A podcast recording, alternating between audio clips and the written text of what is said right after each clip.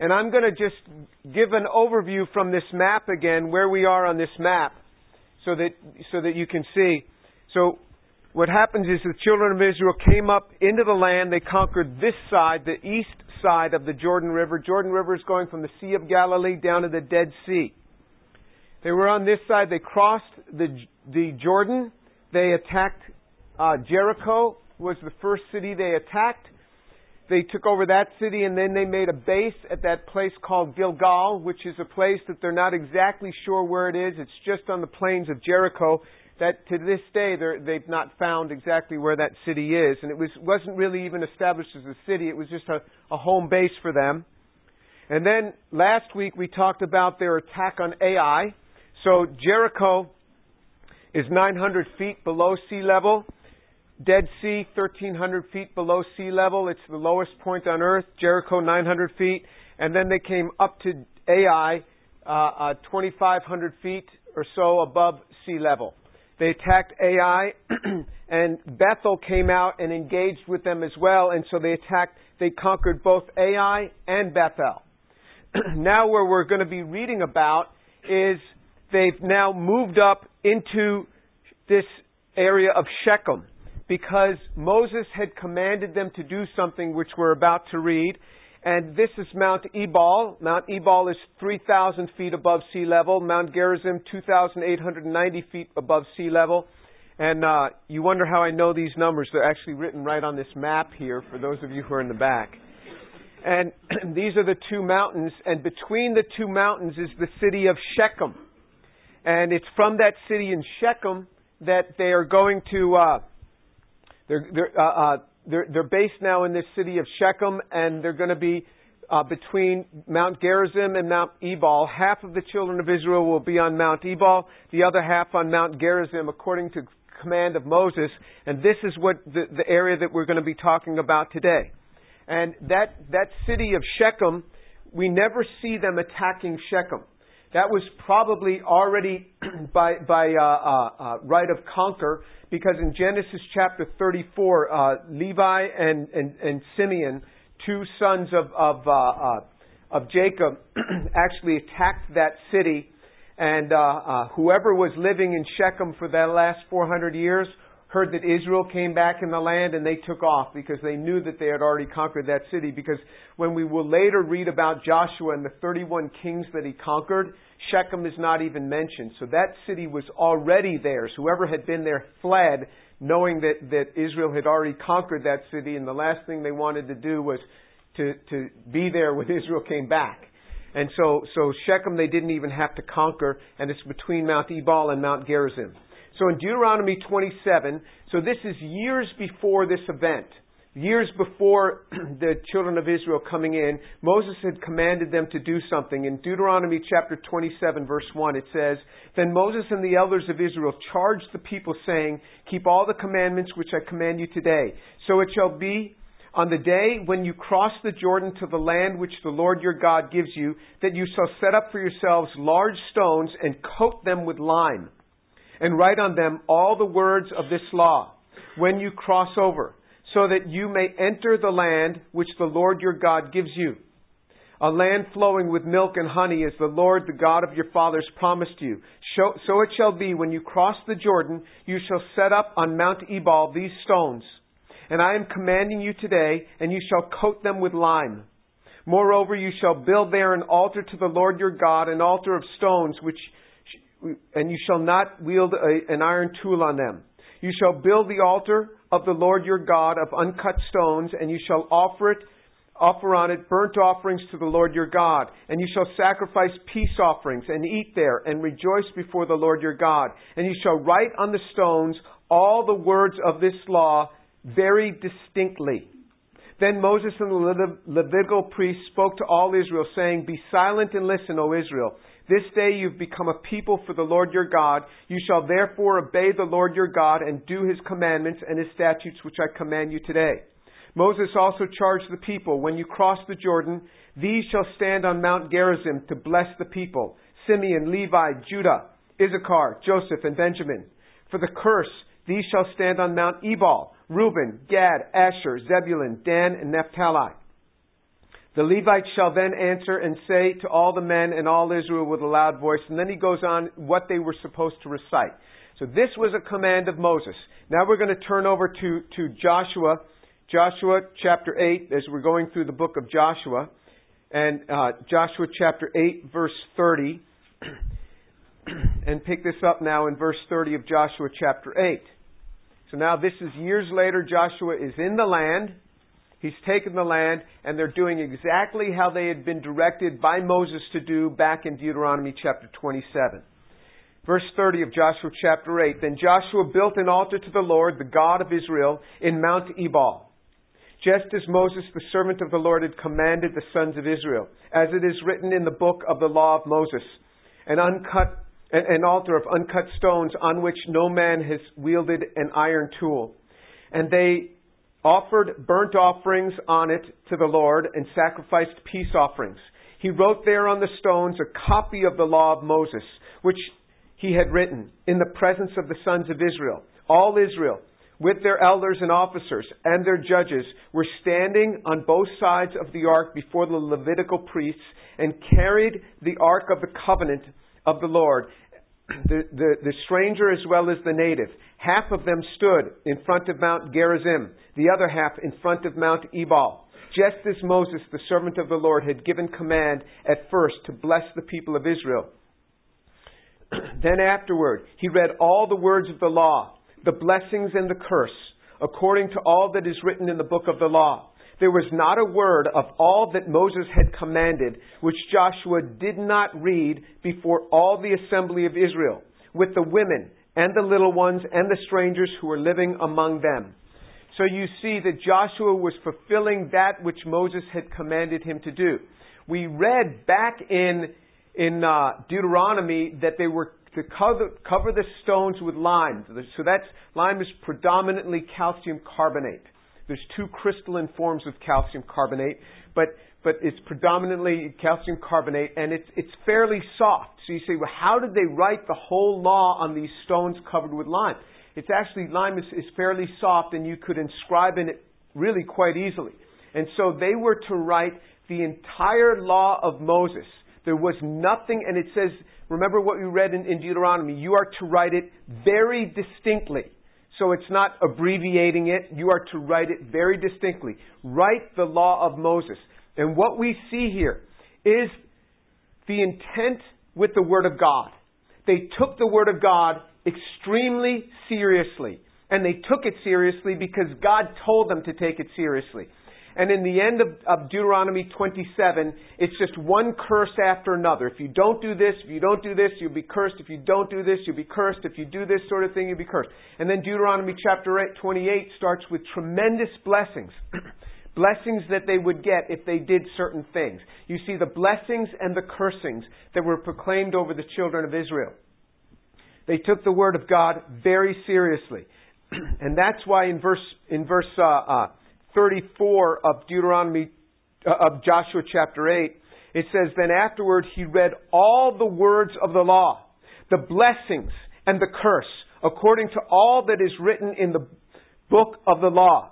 there was not a word of all that Moses had commanded which Joshua did not read before all the assembly of Israel, with the women and the little ones and the strangers who were living among them. This was not just for the men. It was a family thing. It's the men, the women, the children. The Word of God surrounded them. They were deeply concerned about the Word of God. There was not a word in the law of Moses that they did, that Joshua did not read to them. They took the Word of God extremely seriously, and that's going to be the topic for today. So I want you to turn and look at a few more verses. Deuteronomy, I want you to look at uh, Deuteronomy chapter, chapter 17. Deuteronomy chapter 17. so this is the command for the children of Israel when they come into the land and when they eventually get a king. What was the king supposed to do? I want you to capture with me the seriousness of the Word of God.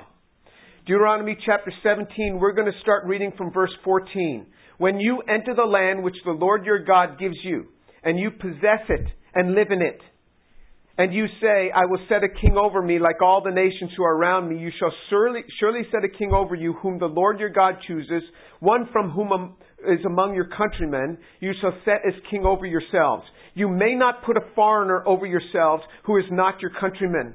Moreover, he shall not multiply horses for himself, nor shall he cause his people to return to Egypt to multiply horses. Since the Lord has said to you, you shall never again return that way. He shall not multiply wives for himself, or else his heart will turn away, nor shall he greatly increase silver or gold for himself. Now, none of the kings of Israel, none of the kings of Judah ever observed this. They all multiplied riches for themselves, and they all multiplied wives for themselves. So none of them ever observed this. So for kings, there was a higher standard. They were not to have multiple wives.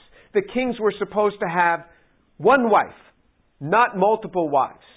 Alright? Because two is, means that you have to multiply one by something to get two. You weren't supposed to multiply your wives, and kings were not supposed to make themselves rich in that position. Here is what they were supposed to do. In Deuteronomy chapter 17, reading from verse 18.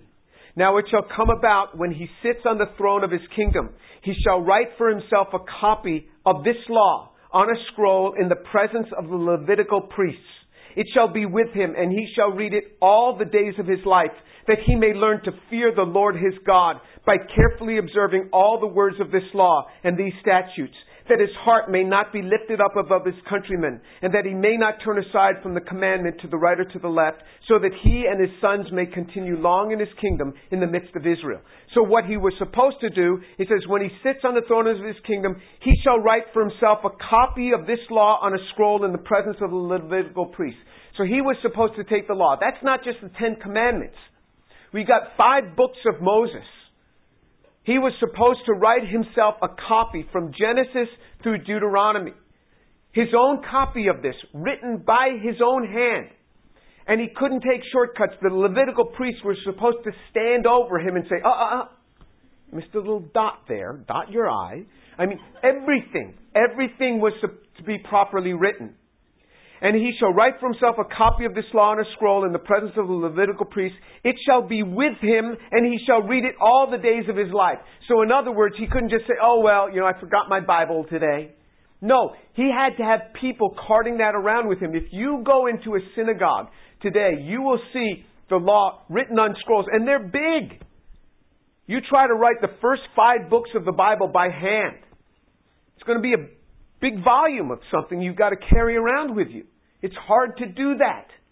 And he says, not only shall it be with you, he shall read it all the days of his life. This is what God calls us to. You want to be a believer that grows? There is no other way to grow in Christ without reading the Bible every day. Every day. The Bible puts it in this way. It, it talks about it, it says, either you read it every day, meditating on it every day, or reading it day and night. Two different ways. It says either, in some cases it says you read it every day, other cases it says day and night. And it talks about the blessings that occur when you do this.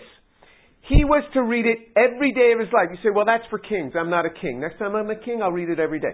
No. There are many verses for us to read it every day. It shall be with him. He shall read it all the days of his life. Why? Why should I bother doing this? Hey, I'm a busy guy. I'm a king. You know, I got to got wars to fight. I've got you, you know to start all these these public projects. I mean, what are you talking about? He says, no. You read it every day of your life, so that you may learn to fear, so that he may learn to fear the Lord his God. You will learn to fear God by reading the scriptures. When you read the Bible, you read it. Every time you read it, you're like, uh oh, I have to improve my life. Uh oh, there's something I have to do. You read the Word of God and it speaks into your life. The scriptures are foundational for us. You will never grow strong in the Lord. You will never grow strong in the Lord without daily meditation on the scriptures. And I know you're all busy people because students are busier than anybody. But you take the Word of God and you make it your daily meditation. He says that you may learn to fear the Lord your God by carefully observing all the words of this law and these statutes. It's in observing it. You can't observe it if you don't know what to observe that his heart may not be lifted up above his countrymen. So how do you get a king? A king is like a rock star. I mean, how do you get a, a, a, a rock star or a, you know, a basketball player. How do you bear that without being prideful? In fact, with all that basketball players become when they become pros at the age of 20 years old and they're making a gazillion dollars, I'm amazed that not more of them fall. I'm really not. And with all those accolades and people telling you how great you are, how do you keep from having yourself lifted up? And this happens to everybody. One day when you graduate, you will be, you know, CEOs someday. How do you, how do you keep from, from raising yourself up or thinking, I graduated from Rice. I must be really good.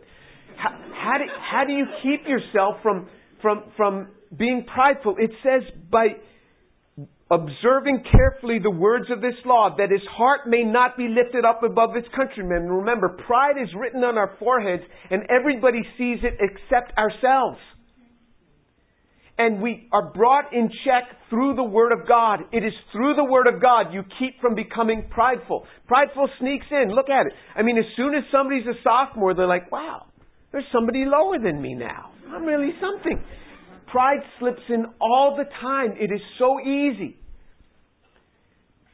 that he may not turn aside from the commandment to the right or to the left, that he and his sons may continue long in his kingdom in the midst of Israel. This is how you will protect your children. It is through meditation on the Word of God. You bring the Word of God into your life, and it protects your descendants after you.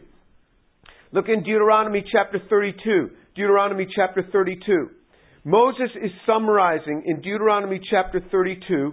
He is summarizing down in verse 45, he's summarizing 40 years of instruction. 40 years of instruction he summarizes this way. Verse 45 of Deuteronomy 32, when Moses had finished speaking all these words to all Israel, he said to them, Take to your heart all the words with which I am warning you today, which you shall command your sons to observe carefully, even all the words of this law. For it is not an idle word for you. Indeed, it is your life. And by this word you will prolong your days in the land which you are about to cross the Jordan to possess. It is not an idle word for you. Indeed, it is your life. the scriptures are our life.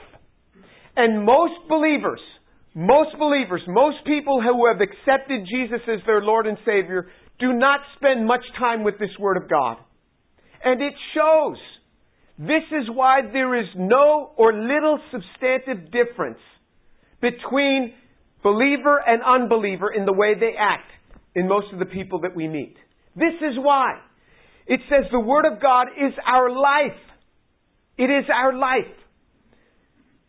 When we go without the Word of God, we become emaciated. Jesus, Jesus, when he, he was tempted, the devil said to him, You know, you're hungry, you haven't eaten for 40 days. He says, Turn these stones into bread. And he says, It is written, Man shall not live by bread alone, but by every word that proceeds out of the mouth of God. Jesus equated the Word of God, he spoke about it in the context of eating. You go for three days and tell me how you feel. Go for three days without eating. Go ahead. Try it. Tell me how you feel. You're going to be ready for a wrestling match? I mean, you're going to feel pretty weak. Go for five days without eating. Tell me how you feel. This is exactly what happens to us spiritually when we go days without the Word of God. We become really weak and we don't know it. And we become ugly and we don't know it, but other people recognize it. And finally we go, I'm a terrible person. I mean, the Word of God is critical for our lives to get this Word of God in. So they they were right here in, in Shechem between Mount Gerizim and Mount Ebal, standing on uh, as as you go up to, to Mount as you go up Mount Gerizim and, and Mount Ebal, and they were the entire law of Moses was read to them. The entire law of Moses was read to them. The importance of the Word of God. He says, now take this and write the whole thing in this in this uh, uh lime covered stone. Write the whole thing. The whole thing. I mean, we're busy here. The whole thing. Write it out. Now read the whole thing to every man, woman, and child in Israel. This is deep important. They have now entered the land. They are now in the heart of the land. And he says, now take the word of God and make it a part of their lives. Look in Joshua, Joshua chapter 1. Joshua chapter 1. And this is the instruction that Moses gave to Joshua.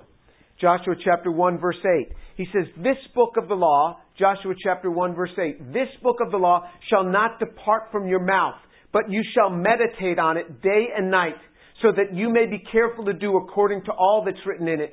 For then you will make your way prosperous, and then you will, then you will have success.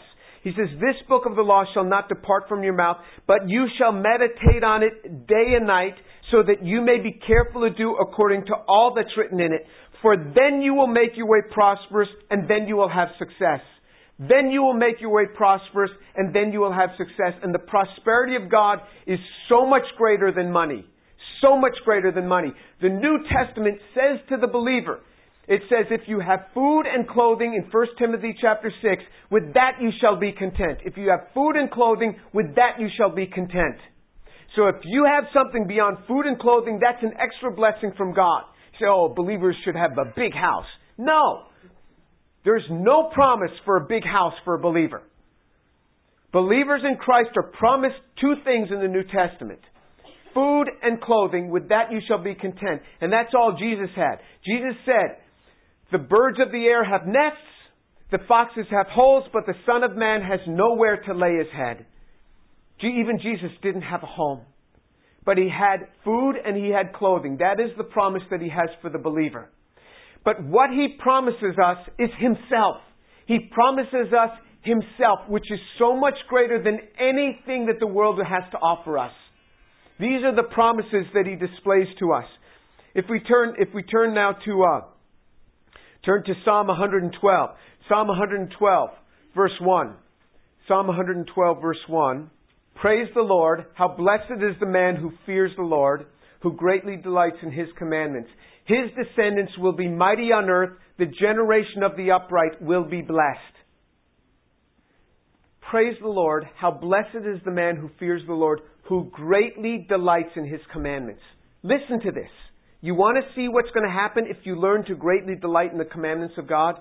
His descendants will be mighty on earth. The generation of the upright will be blessed. If not for your own sake, how about for your children?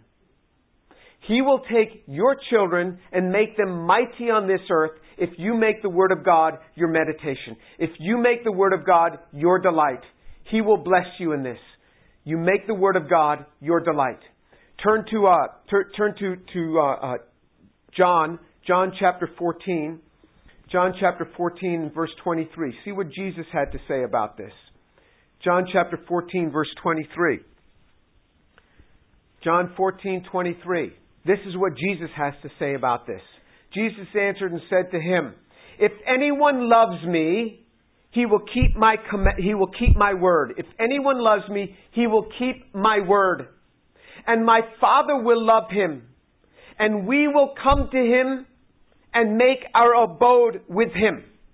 If anyone loves me, he will keep my word. Now in verse 24, he who does not love me does not keep my word. So how does Jesus assess our love for him? Is it how many times we say praise God, hallelujah? Is it how many times we go to church? Has nothing to do with that. Jesus told us how he assesses our love for him. He's got to measure it in some way. I mean, how do you measure this? Well, he knows my heart. Okay. Well, he has now said that he measures it the way he measures it is by the keeping of his word. If anyone loves me, he will keep my word. And what's the result of that? If you keep his word, my Father will love him. If we love the word of Jesus and keep his word, my Father, Jesus says, will love him. Jesus' Father, the creator of heaven and earth, will love you. Jesus said that. If anyone keeps my word, if you love me, you'll keep my word. And if you keep my word, my Father will love you. I mean, that's a pretty good deal. The creator of heaven and earth will love you. And it says, and we will come to him. Who's the we? That's Jesus and his Father. And we will come to him. Don't trouble yourself. We will come to you. That's what he said. We will come to him and make our abode with Him. He promises us Himself. This is what He promises us. The having God dwell with us. Could there be anything sweeter? Could there be anything greater than His abode with us? The God of heaven and earth, the creator of all things, will come and make His abode with us if you keep His word. You cannot keep His Word without reading it, without meditating on it. It is this precious Word. And that is why Joshua took the time. He says, we are going to do exactly what Moses said. Cover all of these stones with lime. And they're like, Joshua, what are you doing? Remember, like Moses said, do it. And we are going to inscribe in this lime covered stone the entire law of Moses. And then I want you, Levitical priests, to read this aloud to every man, woman, and child, and whether they were native Jew or not, everyone with them was going to hear the Word of God. And so one day you will be parents, and you take the Word of God into your home. You gather around the Word of God. You gather around the Scriptures, and you daily with your children gather around the Scriptures and read to them. When my daughter was about three years old, my oldest daughter was about three years old, my father-in-law was visiting, and he and and uh, um, and Sabrina was about one year old, and he said, "Jim, you're a very busy man. I see you go, leave early in the morning, and you're working so hard." He said, "You're going to lose your chance with them. You're going to have to start them every day in the scriptures. Start your children every day in the scriptures." And from that day, that next morning, I took my father-in-law's advice and we gathered every morning at 5:30 in the morning as a family. And I woke up my kids and they were there and I read the scriptures to them and we memorized scripture together and then we got on our knees we prayed for each other and then I was out of the house by 6 and I'm still out of the house by 6 every day and I got home at 6 for dinner and, and we had dinner together and then I'd, I'd start putting the kids to bed. But it was purposeful it was with intent and I would wake up very early, have my own time, and then I'd always have this time with my children. Why would I do that? Was I not tired? Of course I was tired. But I knew the seriousness of the Word of God. You take the Word of God seriously and you will be rewarded. The scripture said, it is not an idle word for you, it is your life. This is your life. You want to go without your life? See what your life is going to become like. There is so much wickedness in our own hearts that we are quickly led astray, that we quickly become prideful, that we quickly start thinking we're something that we're not. The scriptures keep us in check. You take the Word of God and you make it a part of your life. Now, to that end, there is this book, Growing in Christ.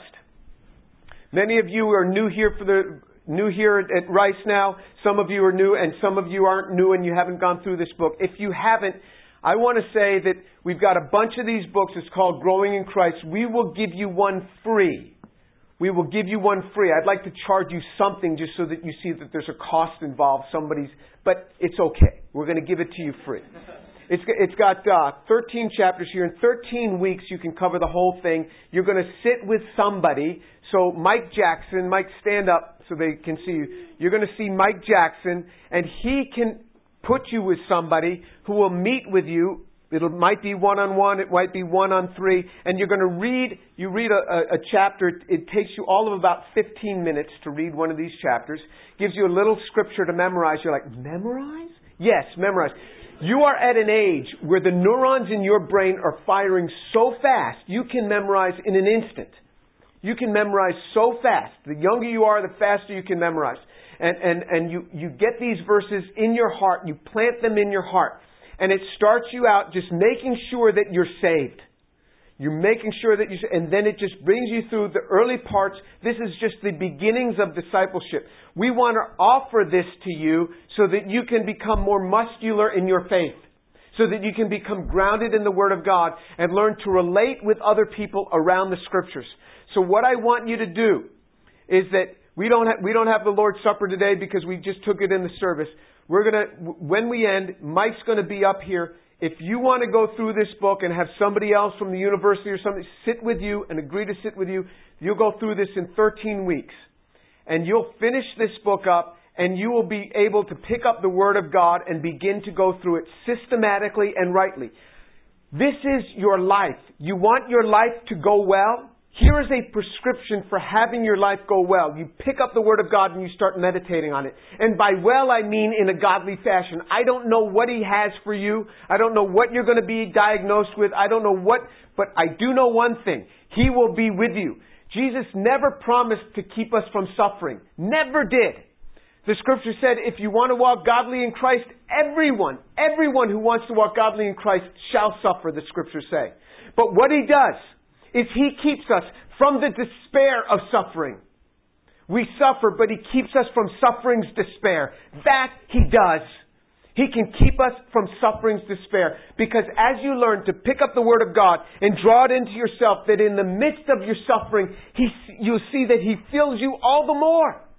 All the more. In the midst of your suffering, He fills you. That's the special thing with the relationship of Christ. That's the special thing about the Word of God. Take this Word of God and make it a part of your life. Let's pray. Abba, Father, thank you so much for the truth of your Word. And Lord, I pray for these young people that you would so take them and fill them with a love for the Word of God. Father, that they would take to heart the things that they have heard, that this is not an idle word for them, but indeed it is their life. Father, I pray that they would take the Word of God and make it a deep part of their lives they would take the seriousness of the Word of God and then learn to have you speak to them through the Scriptures. Lord, speak to these young people through the Scriptures. Lord, I pray that from this day their lives would be different because they would pick up the Word of God and start to read it and meditate upon it. Lord, the grace of God be upon them, I pray, for the glory of our Lord Jesus. Amen.